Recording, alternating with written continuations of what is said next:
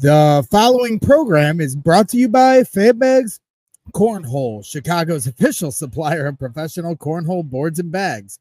Choose from any of their officially licensed designs or have my boy Brian design a custom set using anything from a selfie to your company's logo. Visit www.fanbagscornhole.com and use the promo code BRAGS to get 10% off your entire order. That's www.fanbagscornhole.com and use the promo code BRAGS for 10% off. Step up your game with fan bags. Welcome back to Boilers in the Stands post game show. I am your host, Greg Braggs Jr. Alongside me, as always, is Joe Jackson. Kraig Bowers is with us, but he is underneath Mackey Arena at the press conferences talking a little bit about this big time 28 point win. You're absolutely right, Boiler fanatics. A lot of good things to talk about tonight. So let's get it started. I mean, Joe, it, it, it, we talked about after they lost to Ohio State that that was on the same day last year as when they started their slide at the end of the season, where they lost three of four, they lost four of six, and you a lot of Boilers fans were worried. They're sitting there looking at that game, going, "Man, this is all it's, looking all too familiar, right?" And they're starting to you know get fatigued, and you know teams are figuring them out or uh, whatever what you know, you know, the three point ball wasn't there against Ohio State, and you know the the energy wasn't there. Ohio State's beating them to loose balls and and beating them on the glass on pivotal rebounds, and and tonight they answered answered the call. You know, there's still you know what four more games to go. Mm-hmm. And there's still a lot to be determined when it comes to winning the Big Ten regular season and what they're going to do in March. But as far as the response they made here tonight, it was a true statement. They were on fire from three. I think they hit 11 threes on the night. We're going to get into the team stats here shortly. Camden Heide. This was the Camden Heide game. He was all I don't think he missed a shot tonight. I don't I don't think between nope, his dunks, seven of seven. Seven of seven dunks, reverse layups. He knocked down like three straight threes to start the game, four straight threes, maybe. I, he was doing it all, you know, and, and, getting it done on the defensive side as well. So certainly a big time night, uh, career high in points in a game for Camden Heide.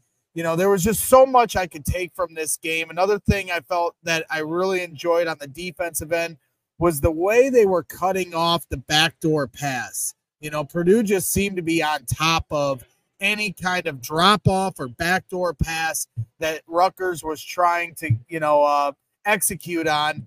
And it, th- they were just on top of their game. One of the best games they've played here in this arena in quite some time. Now, Rutgers did, you know, have a were a man down. One of their better players, you know, comes out the gate unexpectedly, and, and all of a sudden they're saying he's not going to be in the lineup tonight. So that that played a big part in it. We'll get into that you know, but it was just so refreshing to watch this team. Brandon Braden Smith, the way he came out and and really just you know put a stamp on the season he's having here. You know, there's just so much to take from this game. So I could go all day, but Joe, I want to get your reactions on the game. It was 40 minutes, and the past couple games, um, I mean, even if we stretch it back to the IU game where they kind of just messed around for the last 10, uh, that's what's been missing. Is Purdue is not given a 40 minute effort. Um, Rutgers obviously being a man down does hurt. I don't think there are many teams in the entire country, um, really, if you know, except like the top of the top that uh, they'd walk in here and not have a similar ha- thing happen to them today. Off of a loss like that, you have the entire country, you know, saying, "Oh, Purdue's just going to choke and all that again." Um, this was a statement game, just being like, "Hey, we're fine," and, it's a little unfortunate for Rutgers that they just get ca- caught in the crosshairs of it because it's I like this was just Rutgers wasn't playing terrible defensively at, at, times, and Purdue was just that much better offensively that it just didn't matter, and they got whatever they wanted. And we'll go into all the players, but quickly with Heide, it like I know there's been a ton of talk of the wing room and all that, and that's been 75% of our chat lately. Um, Heide I'm not going to say Heide should have been playing more lately because I don't think he's been playing well. Um, and we need to see this for more games. But Heide has always been the one that gives you a bit of everything. He can play pretty good defense. He can knock down an open three. He can, you know, be. He's not going to break guys off the off the dribble or anything, but he can catch the ball, attack a closeout, get to the rim. Um, and tonight was a huge night. Like I, I do think um, it just kind of reminded me of like if Purdue wants to make this deep run that they won in March, Heide probably has to play some sort of decent role. Uh, yeah, I think he, I think he's probably the guy that just Painter can can go to. Right, if this was a close game tonight, Heide would have absolutely been in the closing lineup, and he should have. But you know, Smith, Jones, Heide, and then Gillis or TKR and Edey. Um, um, it just just a great game from him, and and hopefully it carries on as we get close out the season soon. Are you muted? Chat, can you guys hear him? Five dollars into the well. Had to, I was muting for you, so we you know we got a lot of background noise in here. Everybody's cheering for Zach Edey, who's doing his normal routine of of uh, signing for hundreds of fans that are staying after the game, and it's always such a impressive scene. We've talked about that several times. But Brian McDowell just joined the chat. Appreciate everybody tuning in. Please hit that like button while you're hanging out here. But yeah, I mean, we can stick to Camden Heide here for a second because the other the other aspect of his game, I'm not going to say he always hesitates when he, you know before he takes a shot, but he, you know, his confidence hasn't been there lately. It right. It, it, yeah, he's not always immediately going up with it. You know what I mean? Like there are times where you know it's you know catch and shoot, smooth smoke, smooth stroke delivery, and you know there are times that happens for him. But tonight it was every time. Every time he received the basketball, he was ready to sh- ready to shoot, and you know shooting with confidence as well. Obviously, you know going 100 percent on the night, and so yeah, the huge confidence booster for him. Who has he's got a ton of ability, uh, you know, and then he starts getting you know into his bag. I know somebody put in the chat we started Jeremy Armstrong saying that at the layup was MJ like, right? Hundred percent. A hundred percent. That was some MJ stuff there, not LeBron stuff there, David Jenkins. Uh, we'll get to you here. I was I did send David Jenkins after our show the other night, and you should if you haven't watched it already when we interviewed, you know, former Boiler from last year, David Jenkins.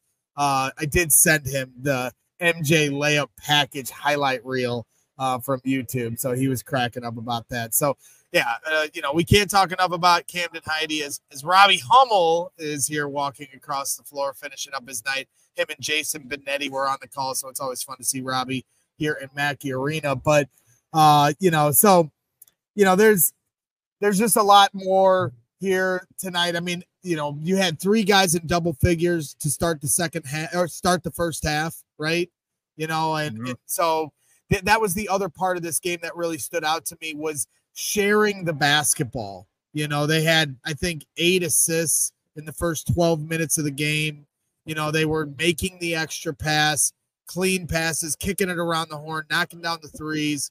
You know, and, and so for me, that that they that was a sign that they were really they came ready to play in a lot of ways. You know, um, you know, just being deliberate with what they're trying to do. You know, um, you know, not being selfish with the ball, not trying to do too much. You know, you know, I know Braden Smith just has such a, a ton of talent. So at times, you know, he's going to get a little sauce on it. You know, Lance Jones, he's got a ton of talent dribbling the basketball. He's going to get a little sauce on it. Uh, David Jenkins puts here in the chat, and we'll get to our team stats of the day, but he brings it up 22 assists on 33 buckets. So that highlights it. But, you know, even the stats don't tell the story. You had to watch the game to really see the poetry. When teams are sharing the basketball like that, that's basketball poetry to me. And so I, you know, tonight was just a, a, a perfect brand of basketball, a breath of fresh air. At the end of the year, when you're getting Will Berg in with five minutes to play, you yeah. you, you don't typically have those kind of games in the Big Ten. So you know, as as tough as we had to take one on the chin Sunday against Ohio State, you know, you don't take a night like this for granted because in the Big Ten, they don't come around too often. And if you watched last night with Illinois at Penn State, who was up seven points with one minute to play, nine 40 seconds left. What's that? Up seven with 40 seconds left. Up seven with 40 seconds left, you know, and they lost that game. I mean, that was just an unbelievable turn of events, and it helped Purdue in this Big Ten race here, which with only four games to go You Yep. know, and and and and um, Purdue and Illinois will play each other here in a couple in a couple weeks.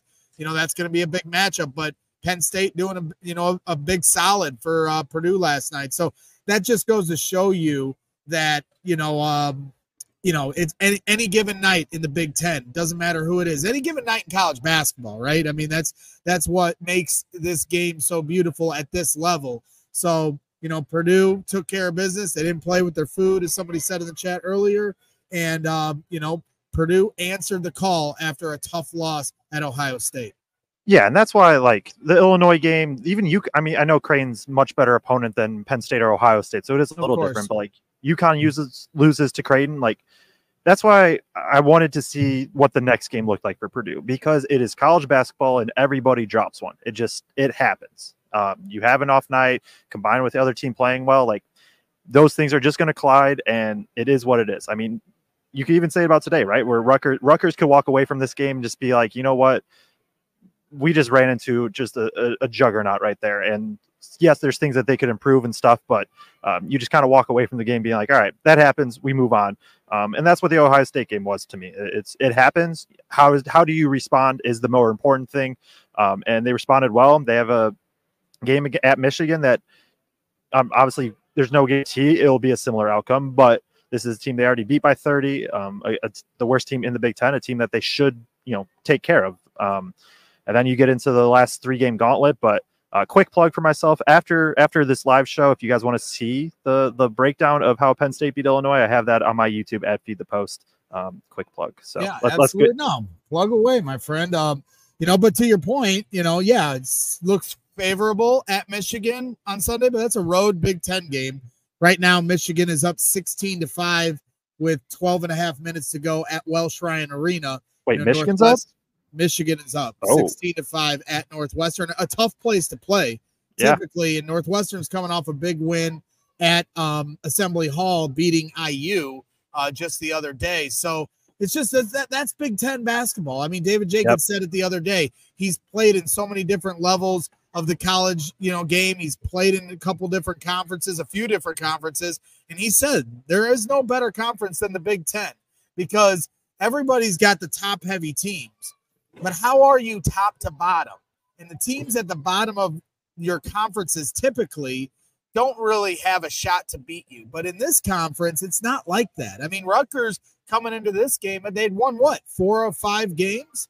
Yep. So There know, was they- legit talk of Rutgers making a run to like go to the tournament. Right, but they so you know to preface, they did have Mawot Mag who was Yes, out, for you know, to start the game. That's he's a big contributor for this team. That's you know he's one of their top players. So that changes the entire dynamic as Robbie Hummel walks out. We should just force him to get up here. Like Robbie, you haven't done enough tonight.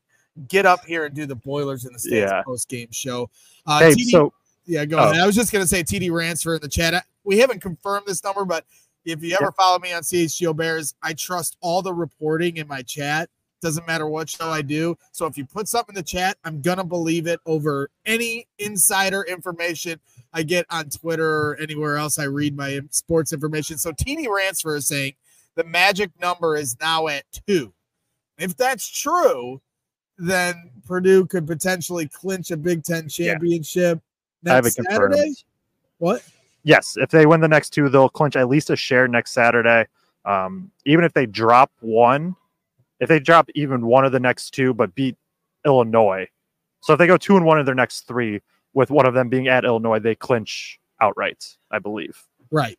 So, three Yeah. wins. Three wins will clinch it outright for sure. and I, I do wonder because like last year was so much fun at Mackey Arena when they they won the Big Ten, then they came back home and they they set up a big celebration for the final game of the season, and it was a great it was a great time here at Mackey. Got some amazing pictures of Zach Edey shaking hands with Gene Keady, and you don't take for granted Big Ten championships. I mean, they've won 25 of them. They're trying to get to number 26 here this season, but I do wonder. Eh, I, that's something I'm going to be paying attention to is how they celebrate that one. yeah, And if they want to celebrate it just like they did last year, I'm not going to rail against it. But there's there's a part of me that has a feeling that these guys might tone it down from last year. I don't know. I'm just we'll throwing that Yeah. out there. We'll see. Uh, I'm not setting this up to then you know criticize them if they want to enjoy it. They should. you only get these moments so many times in your life, and some teams never win a conference uh, championship. You know, it's regular season championship. So you know, however they want to go about it, they can. But you know, like if I was in that press conference right now, you know, I certainly would probably be asking Braden Smith or whoever's in the press conference room, like, uh, you know, how much they think about how they finished last year. And now that they're at this point, is that a point of emphasis for them to not let that happen this year? Because, you know, let's face it, I, I think they, I don't think guys like Braden Smith and Zach Edey, you know, when Zach came back, as he's still taking pictures with hundreds of fans, when Zach said, let's run it back, you know, I think they all understood what they're coming back for, and mm-hmm. that's to right a wrong from last year. The, the, yep. That's the elephant in the room that I don't think they're afraid to look at. You know, they've taught Matt Painter has talked about it. You know, the players have talked about it. Braden Smith has come in this year with a chip on his shoulder. So, you know, I'm curious to see kind of how they finish this year and and the attitude they come with because they started this year with a big chip on their shoulder. They went to the Maui tournament. They beat Arizona. And if you really watch the demeanor of these guys after, during those games and after those games, they're walking around like, hey, we got something to prove here. And now that we're getting closer to that that calendar moving over to March, you know, then now all of a sudden here it is, a year later, uh, it's go time. You know, yep. and and so you know, for anybody that had their doubts, as I said before, uh, after the Ohio State game, no, you're not going to have this moment this season where you're going to feel better about how you know how March might go. You know that that moment of of you know uh you know clarity or relief is not going to happen. You're going to go into the tournament. I don't care how hot they are. You're going to be nervous. So you know tonight was a nice night to see how they responded. But you know now they got to pick it back up on Sunday and do it again. You know and and let's yep. see how this season plays out. Yep. So um, as we kind of transition, you know, back to the Rutgers game, I do have a couple stats before we get into the Purdue Rutgers stats. Let's so Purdue um, now has seven players shooting over 40% from three. Um, Camden Heide is now shooting the best percentage from three. He overtakes Edey. I am going to count Edey because I'm not going to worry about a shot requirement, shot attempt requirements right now. Heide's 51.7%, Edey's 50, and then uh, what? Gillis is 48.8, Colvin's 45, TKR's 42, Fletcher's 42, Braden's 43. Uh, Lance Jones is 36.4 on the highest volume of the team. And Purdue right now is currently the best three point shooting team in the entire country at 40.6%.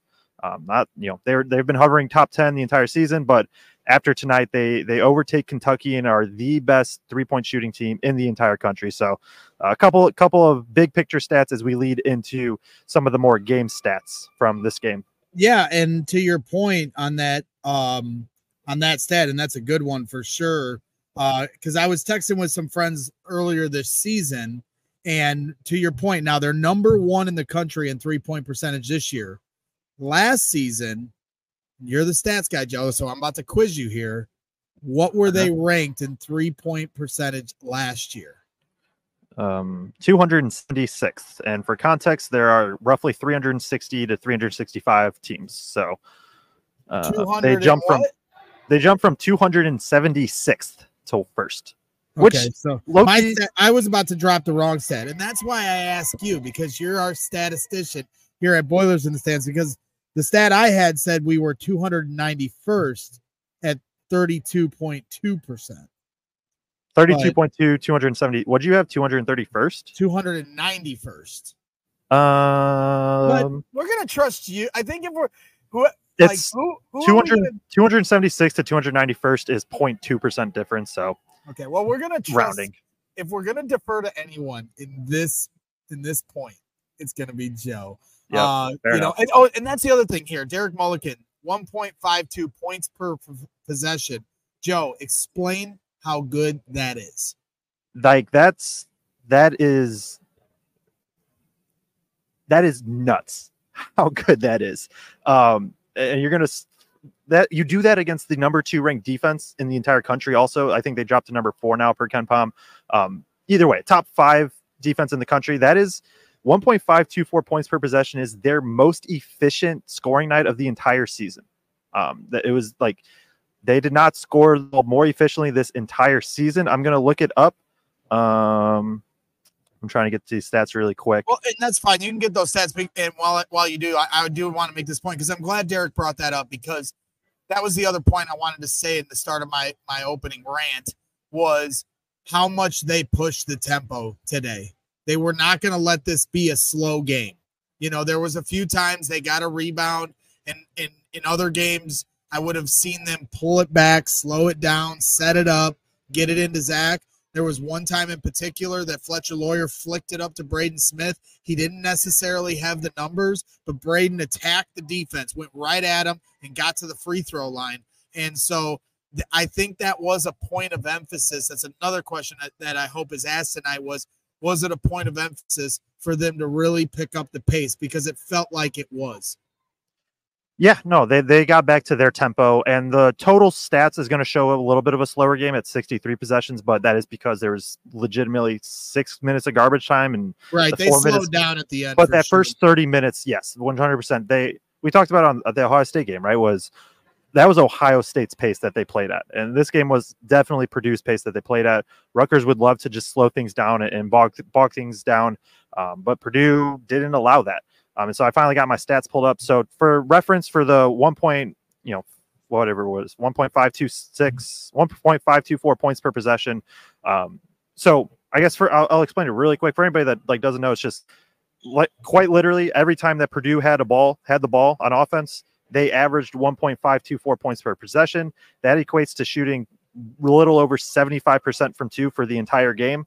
Um, obviously, there's threes in there and, and stuff like that too. But their average for the season is 1.2 points per possession. Um, so like that is that is a huge jump from 1.5, 1.2 to 1.5. Like it it can't be overlooked what they just did offensively tonight. Like, like it is it is wild.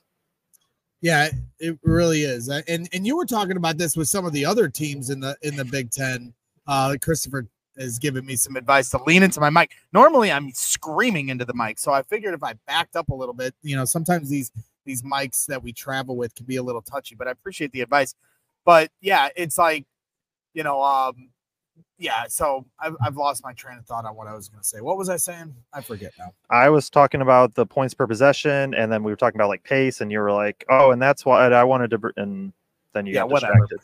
Who knows? You know me. Uh, I'm sure it wasn't anything that was that intelligent anyway. So we'll move on to the team stats of the game if we got them in Do here. Um, you know, we will we'll keep this train moving. Uh, we appreciate everybody tuning in. Make sure you hit that like button. Uh, you know, if you haven't already on our YouTube channel, please subscribe to the channel. We appreciate you guys hanging out. It's going to be a fun rest of the year as we march towards Arizona. Uh, so, team stats of the game Purdue shoots 59% from the field on 33 of 56. A completely red hot shooting night for Purdue, 43% for Rutgers. 23 of 54 from the field, 52% from the three point line for Purdue, 12 of 23, was hovering around 60% for a while there. Uh, 38% from three point land for Rutgers, 5 of 13. Uh, Purdue shoots 90% from the free throw line, 18 of 20. So they continue the last two games. They are 38 of 40, correct, from the free throw line uh, for Purdue. Yes. Uh, Lance Jones running across Lance Jones and Zach Edey both hanging out, signing autographs for every fan, as they do every game. So that's a loud cheer you just heard. 17 to 20 from the free throw line for Rutgers. Both teams had 11 turnovers, only 12 points off turnovers for Purdue, 17 for Rutgers, 35 total rebounds uh, for Purdue, 25 defensively, 10 offensively, 15 defensive rebounds for Rutgers, 7 offensively, 17 second chance points, a lot of putback dunks, Myles Colvin, Camden Heide, Zach Edey getting in on that action. Six second second chance points for Rutgers, 30 points in the paint for Purdue, 26 for Rutgers, um, eight fast break points for Rutgers, six for Purdue, uh, four blocks for Purdue, two two blocks for Rutgers, eight steals apiece for both teams, 22 assists on 33 made baskets, as we said earlier, 11 Rutgers assists. Um, and then Purdue led for 39 minutes and 37 seconds uh, the entirety of this basketball game. Uh, so, Joe, you know, I know we've been through a lot of stuff, but anything stand out there for you? Yeah, and I'll kind of relate it back to the keys of the game that we put, or keys to the game that we post on our Twitter at Boilers in Stands, um, which you should go follow for stuff like that, in-game stuff, and then also, uh, especially when Braggs is here at Mackey, you just you get some fun shots inside Mackey Arena that uh, you just aren't going to get anywhere else of, of, fans and all that stuff. So at Boilers in Stands on Twitter, go give us a follow. Um, so a couple of our keys to the game limit turnovers and this is you know always heightened this is always a key for purdue right Purdue's offense is so good that you want to get a shot attempt up quite literally every single possession. Um, that is amplified against you know Rutgers, who forces a ton of turnovers. They end with 11, and I believe a couple of those were garbage time, unless I'm mistaken. Um, but a good job there, not turning the ball over. Key number two, hit your threes. Hey, Purdue did that. 12 of 23. You get, you know, three from Jones, three from Gillis, four from Heide, one from Smith. Uh, limit Jeremiah Williams uh, on Rutgers. He's the guy that kind of can make their offense go early when Rutgers was keeping it close. Him and Fernandes were a big reason why. But Williams does end up with only 12 points to assist. It wasn't, you know, maybe the best defensive performance against Williams, but they didn't let him dominate or control that end too much. So good job there. Um, and then our fourth key was be locked in for 40 minutes, which we kind of already said off the top of the top of the show was what Purdue did. Um, uh, obviously, there's garbage time and stuff, and not you know we're not going to really equate for that, but uh, Purdue Purdue did that as well, and, and, so I think just kind of across the board, it's Purdue did pretty much everything well for 40 minutes. Um, yeah, there. I mean, there's little things you could nitpick, but when you win by basically 30 in a Big Ten game, I think you just you, you take it and you move on to the next one. Yeah, hundred um, percent. You're going to take this all day long. So we'll, we'll get into the player evaluations and, and keep this train rolling along. Uh, appreciate everybody hanging out as per usual. So, uh, where do you want to start, uh, Joe? You want to start with Zach since we never start with Zach? You want to? Let's do it. You know, we, we talked a lot about Camden Heide, so I, I don't know if there's any anything much more to cover there. But if there is, Joe, just let me know. Um, there's a little bit, but not okay, much. So, well, we'll come back to him. He deserves it. I mean, he's certainly the player of the game. Uh, and and and Zach, but Zach Edey leads the way in scoring tonight. Uh, just a very efficient night for Zach Edey. 25 points on seven of eight shooting, 11 of 11 from the free throw line. So he's been perfect from the free throw line the last two games. A 7 4 center is perfect from the free throw line, shooting at a high volume from the free throw line, too, by the way, the last two games. That's impressive. Uh, seven rebounds, four defensively, three offensively, one assist, uh, one foul, um, and then he even got a steal. He got a steal at one point and, and threw it ahead to Lance Jones in 27 minutes of action of action, a plus minus of 34 for Zach Edey. Yeah, like this was a game where I'm even when he had like 12 in the first half, I think, or something like that. And I was just like, how did Edey get there? Like it was a very quiet 25 and 7 to me. And usually it's the other way, right? Where it's just like it's like, yeah, Edey put up this insane stats, but you know, it, it was an okay game. Um, he got what he wanted inside for the most part. Rutgers did a pretty good job of making it, you know, denying him the ball in the post. But in that second half, he really got to work. Um, got on the offensive glass, anchored the defense at the rim. Uh, let's see, what did Rutgers took eight shots at the rim this game? Eight shots at the rim. Like that's um, a lot of Zach Edey, some of Rutgers' deficiency on offense as well. But uh, just you know, he is the absolute anchor for this team. He you know does 25 points, seven rebounds in only 27 minutes of play, two blocks, one foul, one steal. Like I know there's a reason we don't always talk about Edey, and it's this one because like I'm trying to like think through. It's like what you know, what insightful stuff do I have about Edey? And like I don't. It's hey, Zach Edey is the best player in college basketball. You get him the ball, he's gonna make his shots. He had a couple good post ups. He's gonna work on the glass. He's gonna anchor the defense. I don't know. I, I like. What are we? What are we supposed to say? What are we supposed to say? Yeah, not much to say other than. Uh, I guess I don't know how to explain this, you know, in the right way to like really make have people understand how to appreciate it. But sometimes, you know, Zach, you know, is getting banged around. There was a couple times early in the game I thought Zach was going to throw throw blows. You know, the the way guys were hacking him and taking him to the ground. But tonight on some of the putback dunks, he just did such a great job of being in clean position to gather the rebound and go right back up with it. You know, and you know, on rebounds, sometimes it's just happenstance on how the ball bounces off the rim. But for whatever reason tonight, you know, a lot of his points were just very clean. You know, sometimes he gets 25 points and it's this knockdown, drag it out nastiness that he has to get through to get there. You know what I mean? Like tonight, he, I'm not going to say he didn't have to work hard because that's certainly not the case, but you know, it, it just wasn't, you know, the the slugfest that normally he has to deal with to get that kind of, you know, uh stat sheet for himself. Yeah, sorry, my thing unplugged and I was very confused. But yeah, no, I agree. It, it wasn't the most um he wasn't having to like really, really grind to get to what he needed to do. Um, but he did a good job, got what he needed 25 points, seven rebounds, 11 11 from the line is very promising. And what he shoot last game? He shot uh, eight of eight last game. So he's 19 for his last 19 from the free throw line. He is up to 72.2% from the free throw line on the year on 288 attempts. Um, so you like he had a slump from the free throw line obviously i don't think he's going to keep shooting 100% from the free throw line but that 70 70 to 75% mark really seems like feasible um, and if he keeps doing that then you just also can't follow him and uh, man it's what, what are you supposed to do against him yeah um, not a lot and i thought i muted my mic when me and Kraig were having a private production conversation oh did you hear huh i didn't hear anything oh you didn't good Maybe they did. I don't know. Yeah, maybe the chat did. So when I am supposed to be muted, I don't mute, and then when I'm supposed to be unmuted, I'm, um, you know, like an idiot, and I'm muted. As Kraig Bowers joins the show here, uh, Kraig, you know, we were talking a lot about Camden Heide. We're going to get back into him here shortly. Uh, we just started some player breakdowns. We talked about. We started with Zach, so we really haven't kicked it around the horn anywhere else. You know, we talked a lot about the pace of play. We talked about Purdue responding, you know, in a big way, coming off a loss. So, what was your, you know, uh, you know, your takeaway from this game here tonight?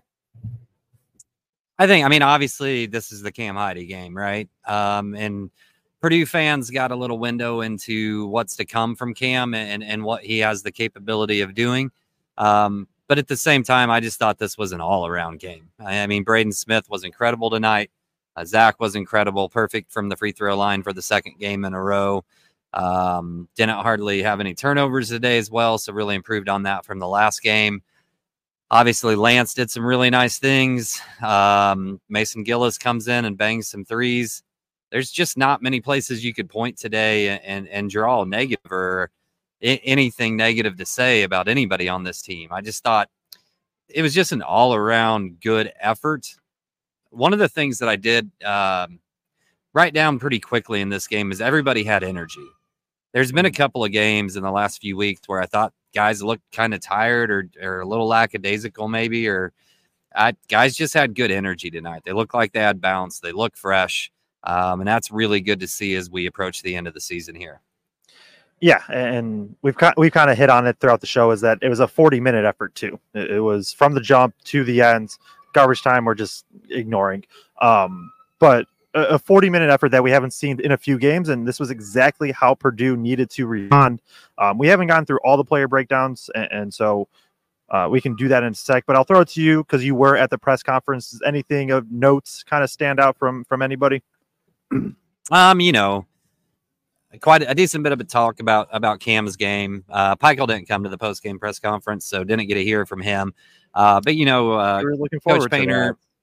I know that's that's part of the reason that I went. He's my guy, man. In, in terms of opposing teams coaches, he's probably uh, probably my favorite in the Big Ten um, eh, uh, for press conferences, and just seems like a good all around dude. So I was a little disappointed. I, I, wanted to hear from Pike. I wanted to ask him some questions, but nonetheless, um, moving on past that, yeah, I, I mean, obviously they asked Zach and Braden what it meant to to see a game like that from Cam, and both of them just spoke to how much work he puts in and how they see those type of things in practice every day. Um, and it, it's just a matter of you know they didn't run anything extra for him. He was just ready to shoot today. Um, when he hits that first one, um, he's got a real good look. He sees it goes in, go in, and he got a few more opportunities. And And Painter really talked about like, yeah, Cam had a huge game, but he did it off what came natural. He didn't try to do Mm-hmm. anything that is out of his wheelhouse. We saw a couple times earlier in the year he kind of drove into traffic, and that gets a little bit scary for him sometimes if he's got to make a secondary move. He's a straight line driver. Um, and both times today where he drove to the rim, you know, they they were having to close out because he knocked a couple of threes down, and then that gave him the ability off that that shot fake, pull it back down, and just make a straight line drive uh, to the rim. Um, so I, he's a three and D guy um, that can do that. And as, as long as those opportunities are there, they want them ready to do it right away. And they don't want them to hesitate. They want them confident. They want them to pull the trigger. And the other big thing, and Painter talked about this too, is it's just so valuable from a spacing standpoint for Zach. Because, like the game last year where Gillis hits nine threes, you know, he's not going to do that every game, but it's on every single team's scouting report when they're looking through and they say, oh, that guy's capable of getting hot and popping off, right? So now when they come into that scouting report, they see he had the 13 against Samford uh, where he hits three threes. They see he had tonight's game where he hits four threes, and they just know, right? There's a there's a possibility, and they have to respect that from Cam. So that just opens things up a, a little bit more for Zach if Cam's in the game instead of Lance or instead of Fletcher.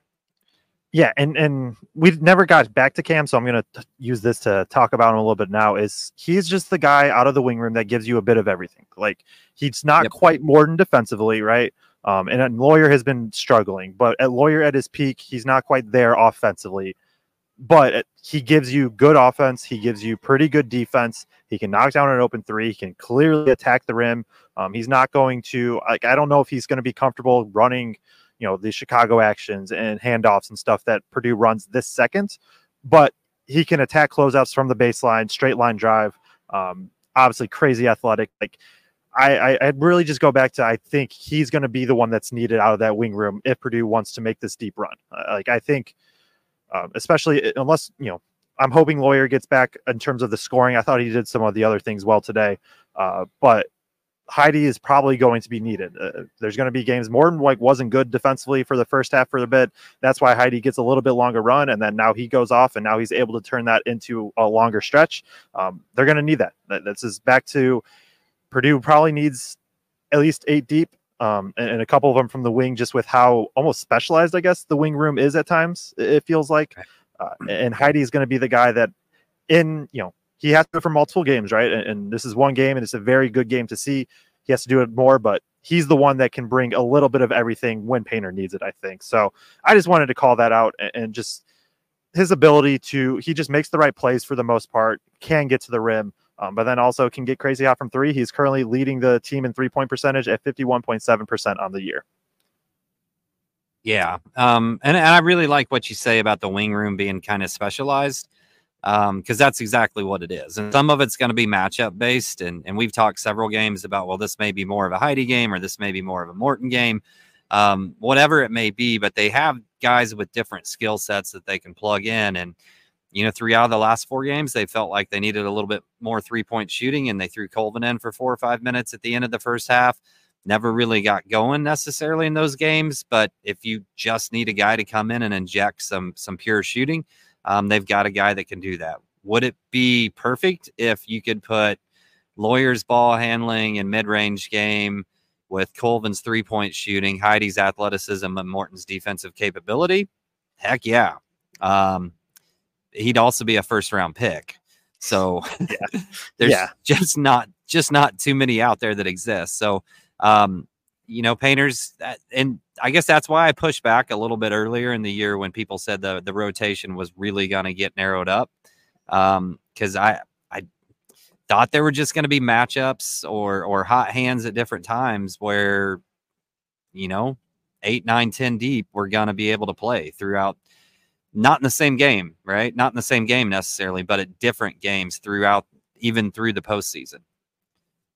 Yeah, one hundred percent. And um, you know, I've been a guy. I've been kind of pro. I don't want to say pro, but been like, hey, this this rotation is going to get slimmed down.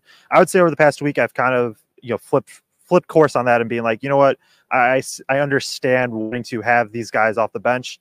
Um, and, and it goes it goes back to the off season for me, and I was proven way wrong. Um, or maybe it was no, I think it was this year, right? Purdue only has 12 scholarship players. Yeah. Where I was just saying you go get a 13th guy because you're going all in this year. Obviously, they didn't need that because they already have too many guys that um, you know people people want everybody to play, and it's just not possible. But you need the depth, and so I'm I'm getting back more to hey, give Heide, especially Heide, give him some run. You know, maybe get Colvin another run or two, um, and see where it goes from there. Braggs is doing his thing right now in Mackey Arena. We're going to keep it rolling here. Uh, we've talked about Edey and Heide pretty in depth. Um, let's talk about Braden because I think he's the other guy we we really need to talk about in depth. I would say today, and then the rest we can probably hit on just for a little bit and get out of here. Uh, Braden, 13 points, seven rebounds, five assists, did have four turnovers, one block, and then two steals. Um, two or three of the turnovers were just like it was just like Braden, what what like why are you passing that? Um, it wasn't i think it was more and what i'm saying with that it was more self-inflicted rather than defense forced um, if you've listened this season especially early on my biggest thing with braden smith was hey what happens when teams hedge and Rutgers one of the best defenses in the country they hard hedged the entire game with Amori, one of the best defenders in the country. And in that first half, Braden just did not care. Skip pass to Lance Jones. Okay, great. Next play, the the low man doesn't tag Edey on the roll. So now it's a it's a pass to Edey for a dunk. Cool. Okay, they're gonna play off of Smith a little bit. Okay, I'm just gonna get to my pull up. There, that first screen was really good. Well, let's just rescreen this really quick, and I'm just going to get downhill to the rim. It, it, doesn't matter what you do right now to Braden Smith. Um, he has shown that he has counters for everything.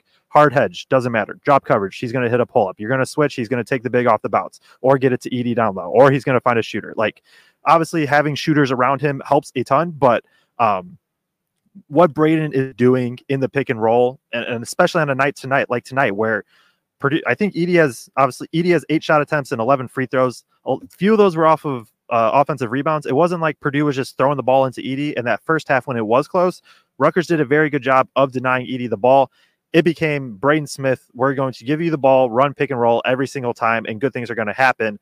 Um, and then on the defensive end, I-, I, thought this was a better night from him. You know, we're kind of always been like Braden's oh, he's fine. Uh, I wasn't like a perfect defensive night from him, but I think he was doing, especially after the first 10 minutes. And I say that I think this was kind of applies to pretty much everybody on the floor. There was a definite intensity pickup on the defensive end. Rutgers runs a lot of handoffs. They run a lot of screens on the wing. Um, and Braden was a lot of times being the one that had to chase. I thought he did a much better job just really chasing, um, um, getting back into the play defensively. So, um, yes, a couple boneheaded passes 100%, and he has to limit those, but just, man, he's so good. He is just so good. Yeah. I. I leaned over to you at some point in there and just said, "Man, he's he's been incredible tonight, and just incredible watch." And the the way he picks things apart and, and I, the only thing that that Painter really talked about tonight was, you know, he he wants to always uh, make everything smooth and, and make everything perfect and have that direct link from the pass to the shot. And there's a few times maybe he could swing the ball just a little bit earlier and he can see it and know that he's going to get the hockey assist, but he wants he wants to, you know, he wants that perfection uh, from himself sometimes. So you know, two of those four turnovers to me were his teammates not understanding that the pass was coming to him. True. Um, the the one was Zach trailing, and then one one he wanted somebody out on the wing in a different spot, and they they didn't run to the right spot or something. So, um, just absolutely incredible. And you saw it from the jump that he was willing to attack. Uh, he he gets to a little mid range. Um, he had a little baseline mid range. He attacked and got all the way to the rim. He shoots like an 18 foot pull up. Um, Yep. He just can score at all three levels. Did he hit a three tonight or not? Yeah, he hit one. Was, okay, hits hits one three. Um, his just ability to read, react, and make the make the right decision and figure out how to pick apart defenses has grown so much. No matter what they're going to throw out there, and like you said, I mean, yeah, Mag's not in this game, right? Mm-hmm. Um, mm. and he is, if not the best defender in the Big Ten, and easily in the top three. But nonetheless, um, defense isn't a one man show and you're playing the number two defense in the country. And it's like Painter said it tonight. Like he doesn't remember ever putting up 90 plus on a Rutgers team before. Um, and, and just Braden was the lead dog in that attack and created so much for everybody else on the court, like he always does. And I don't think he gets enough flowers. Um, Cam said tonight, they, he got asked, What's it like playing with two guys that are on the Naismith list? And he went to Braden first in that conversation. And, and he just said, Look, I'm not afraid to say it. And I know there's other people who think this as well that know basketball really well. The guy to the left of me is the best point guard in the entire country. Um, and you could certainly make an argument for it. Uh, he's without a doubt a top 10 point guard in the country. Yep. Yeah, it's it's wild. Like this is as when we talk about differences from this year to last year, Braden was was good to great last year. He is amazing this year. Um, and it Purdue needs all of it. Purdue needs him. He is the the guy that makes them go. Um, the offense is just completely different when he's off the floor. I think we can pull up the rotation here really quick. I think he didn't sit the first half. Yeah, he sat for like 40 seconds in the first half. Um, but the way that I do this, it just it didn't show up on here. Um, and, and there's a there is a reason why. Like the, the offense is just different. Um, and obviously today he, he does get to rest the final 10 minutes, which is huge. Hopefully, obviously not guarantee. Hopefully that happens again uh, at Michigan, and then you have a full week off, and then he, you know, the legs should be there. Um, but yeah, Braden Braden's just phenomenal. Uh, not too much else to say on him for this game, unless you had something. Nope. All right. Um, we've hit on Edey, Heide, Smith in depth. Is there anybody else you kind of want to go like really in depth on from this game? Not super in depth. Um, I, I mean, just Gillis just continues to be a killer from outside. You know, Yes. uh, it's such a luxury to bring. Like you've got a four man in TKR that can pound you down low. Um, and TKR did some good things defensively tonight. By the way, I, I want to mention that too. I think he had a steal and, and just made maybe two steals. One, I know he had at least one, and just made things really difficult uh, on them out there uh, from a defensive standpoint. And then you turn around and at times Purdue's going to feature him. Um, a lot of times they do it right out of the gate. Sometimes they do it right out of the second half. They post him up, um, try to post him up twice, post him up once. He gets an easy bucket right to start the second half. Only has two points, but I thought TKR still played a really good game today all the way around. And then Purdue has the luxury of like, oh, we're going to bring a four in that's completely different. Yeah. We're not going to bring in a secondary post four. We're going to bring in a stretch four who's shooting 50% plus from three on the season and he might just drop five or six threes on you tonight. And he's been good at shooting threes coming off emotion, right? But Mhm. he's at a different level with that this year. And he's at a different level. That first three that he hits, uh, I think Palmquist was flying out at him. And I mean, he had to have just barely missed his hand on that. He had a fan a hand directly in his face. I thought it was going to get blocked, and it just didn't phase him. I never came off the rim. Friggin' drills it. Um, so I I think that's a really good sign that Mason's still shooting this good, and he has done it so much more consistently from game to game this year. And I think that's going to pay a ton, a ton of dividends come March. Um, according to KenPom, I don't quite know what the qualifications are. I would guess one or two three point attempts per game would be the requirement. Um, Mason Gillis is the eighth best shooter in the entire country on the season at 48.8%. He is the best in Big Ten play at 47.5%. Uh, per his offensive rating, which um, you know takes into account shot efficiency, turnover rate, rebounding rate, all that kind of offensive rebounding rate. I mean, all that kind of stuff. He is the fourth most efficient player in the entire country. He is the most efficient player in the Big Ten. Um, he is shooting the ball well from three. He is shooting the ball well from two on low volume. He's shooting well from the free throw line on low volume. He isn't turning it over too much, and he is rebounding well on the offensive glass. So um, having that guy, like, I, and I think because there, there's been some comments of like player starts over this player and stuff. Like, I, I think in general, um, especially in the college game and, and what Painter does, I think who starts is vastly, vastly overrated by most fans. Um, Yep. Like, and, and you go through these games, like the three, you know, um, this, I guess there's only three Purdue losses. I'm trying to think through. Like, I don't think Purdue's like lost a game necessarily in the first four minutes because of their starting lineup per se. Um, if that was the case, then I would say sure, but they're not losing the game immediately off the first four minutes, and so that's why now you can, you know, Painter probably loves bringing in Gillis off the bench, and like you said, you go from having to two big bodies in TKR and Edey to oh now we have to, you know, cover this guy in the corner and guard Edey, and it's just I. I I would not want to have to game plan against it because it is a tough, tough uh, thing to do. And uh, yeah, Gillis is just he's just taking it up to another level after you know he struggled in terms of his his shooting percentages last year 35% um and kind of like what everybody did on purdue last year but just yeah elite from shooting tonight um definitely a good shout out there I guess quickly, Lance Jones, 17 points on 7 of 14 shooting, 3 of 8 from 3, rebound and assist and a steal. I don't know if anything uh, noteworthy particular stands out to me at least. Obviously, it's just very good to see him knock down some shots again. Um, pretty good defense for the most part. I, I thought he was good there. I don't have like I don't have any like super in depth thing on Jones. I don't know if you if you do. You know, I, I, guess the funny thing to me is right. So hold on, hold on one second. I want to pull this up. So okay. he is. Um, read his stat line again. I got you. 17 points, one rebound, one assist, one steal in 27 minutes of play. He was a plus 32. Yeah. So we're like, yeah, not bad. yeah. But it's true. Yeah. you're right. You're you, right. You you pull up the the Rutgers page, right? And you look at that and you're like, that would have either been the best or second best performance for on Rutgers team tonight, you know?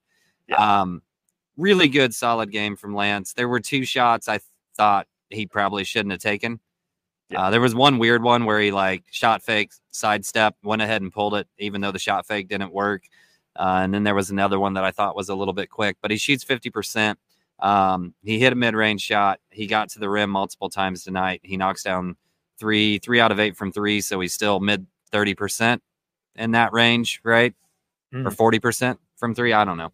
I'm not, um, Wait, you're, the, you're the math guy. Sorry. yeah. I was, I was, you said what he's shooting on the year? He's shooting 36.4. No, per, no, tonight. What his percentage was oh, tonight. Oh, three of eight is 37.5%. Right. Um, and I thought he played really good defense on Williams. Williams ends up getting to 12 points by the time the game's over, but I think he had five at the end of the first half, if I remember right. Um, so really, really nice yeah. job defensively on him. He he made a made a concerted effort to get a body on him. He was physical with Williams when Williams wanted to try to turn the corner, and there was a few different times where Williams just stopped. Like um, kind of ran into that sturdy body that Lance has, and Lance got it in a position where it wasn't going to be a foul, and Williams just had to kind of give up on the drive. And Williams is a good driver. He does not always have the best plan in his mind of what he's going to do if he gets stopped. Uh, and you saw that a few times tonight where it was like, oh, like not going to make it to the rim. What am I doing with the ball now? Um, so I, I, thought he was really good on that end of the court. Yeah, no, I agree. Um, I, I I think you said it. I don't I don't have too much to add really for him. Um, but that is that is a fair point to be like, yeah, 17 points, three of eight from three, seven of 14 overall, a steal, good defense. Just you know, cool. Lance Jones, he played well. Yeah, yeah, yeah. Uh, that's who who would have thought we would have been here at, at this point during the offseason. I think even the guy who was probably most optimistic, I don't know if he would have gotten here. Um, uh, you we kind of mentioned TKR. I, I, don't know if I have anything else on him to assist. Um, I guess we we should just talk about Fletch right at, at, for a little bit. Um, two points, 0 of 2 from three, two rebounds, five assists, one turnover, two steals in 24 minutes. Um, obviously, there is the three point shooting that you know he has made one three in February, and he just straight up has to turn that around. That's as simple as that, right? Fletch just has to turn it around. I still believe in him as a shooter, and I think he will and can.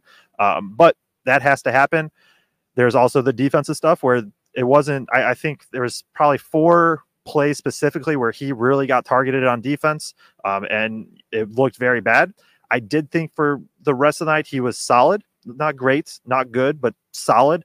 Um, and I do think what else he did besides obviously he missed two threes. I think that um, sometimes gets overlooked. And he also, so he had five assists, right? And, and I think he made some very good reads um, in general. And it wasn't always the prettiest and it wasn't always the cleanest, but in the end, it got where it needed and it was a good read. He hasn't been bringing that lately. And I think that's been the more worrisome thing for me in terms of playing time and all of that and energy is like he's even when he isn't shooting, I've always thought he could be a guy that, you know, he makes the right read, he's in the right spot, um, and he just does things right for the most part. He hasn't been doing that lately. You saw more of it tonight. It was far from perfect, and, and so I'm not going to say that. Um, and and you know, 24 minutes tonight from him, maybe that is kind of closer to the number that he should play. But I, I think for to say that he was completely awful um, would also be just kind of more just being kind of not biased, but um, ignoring some of the little things that he can do, but he has not done lately. Like I'm not trying to be like, hey, he's he's played great, but um, there are other things that he brings that allow him to get a little bit more leeway, a little bit more playing time. And I think he did some of those today. Yeah, you know, and and Painter wasn't directly asked about Loyer really. Um, maybe maybe one time, uh, but he brought him up multiple times when talking about the team in general. You know, and kind of one of the things that he he brought up was like, yeah, he's he's going through a little bit of a shooting slump, but at the same time, um, he's you know, Painter said he he's not really put up a lot of attempts in this stretch either. It's not like he's going one for 10, one for 12, one for 13, or two for that, whatever. Um, you look at these last few games one of seven, one of five, uh, which isn't tonight. That was the Ohio State game. Um, so he's one of seven, one of five, one of six. Then you're at three and seven, six and nine. So we're getting back into January there at that point.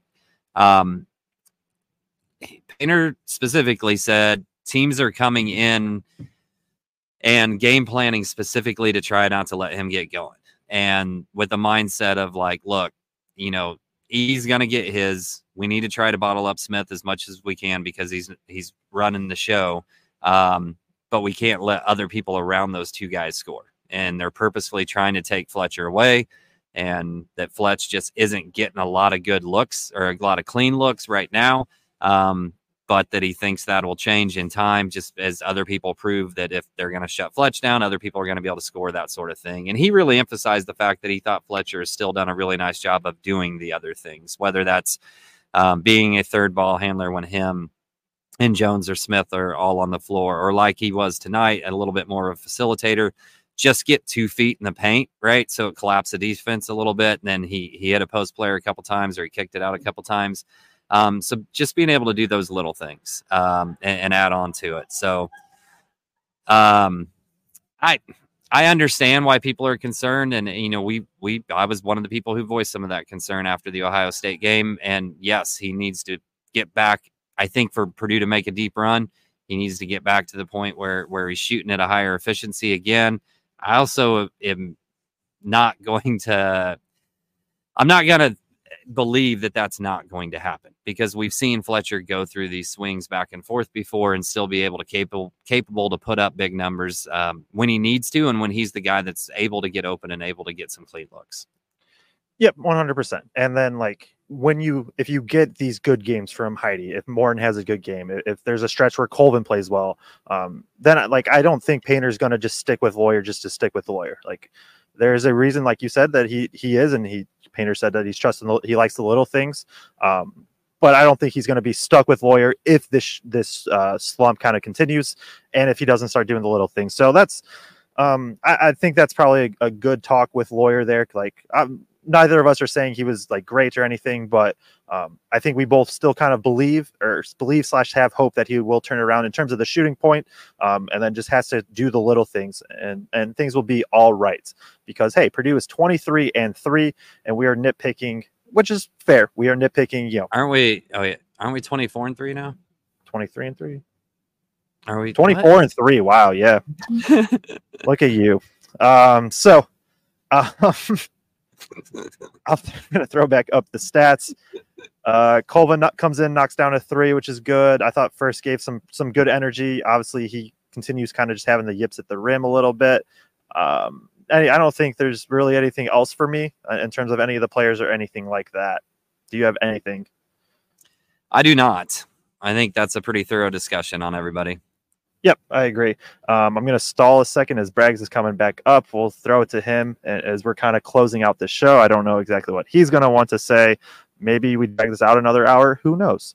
Um, but no, we do appreciate everybody no. tuning in and you know 250 you or so um, please hit that like button and subscribe button it just helps us a ton still on um, here talking we're wrapping up right now, up. Greg. And then we're, we're ready to get off. Well, right who now. better to wrap the show up than me and my Midwestern goodbyes. I'm so tired. I just ran up all those. All right. Well, um, uh, you can wrap. All right, I, I'll do it.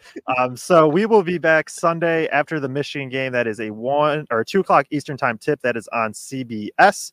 Um, so good game tonight from Purdue. Obviously, a great game for tonight. 96 to 68 win over Rutgers. Pretty much everybody played well across the board.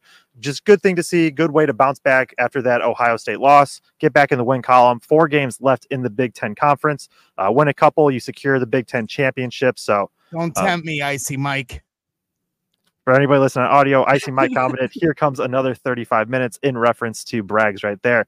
Uh, you can follow us on Twitter at Boilers and Stands. You can follow me on Twitter at Joe Jackson CBB, Kraig at Kraig Bowers 34, Greg at G Braggs 23. I don't actually know his off the top of my head, um, but I'm going to roll with that. Um, and on the way out, please hit the like and subscribe button. Like I said, just helps us out a Go ton. to go to the merch store. yes, you can go to the merch store. Um, that is, you know, on our Twitter. If you just kind of uh, look up our name and then merch in, the Twitter search, then you'll be able to find that as well on audio, Apple, Google, and Spotify podcasts. Please give a five star review.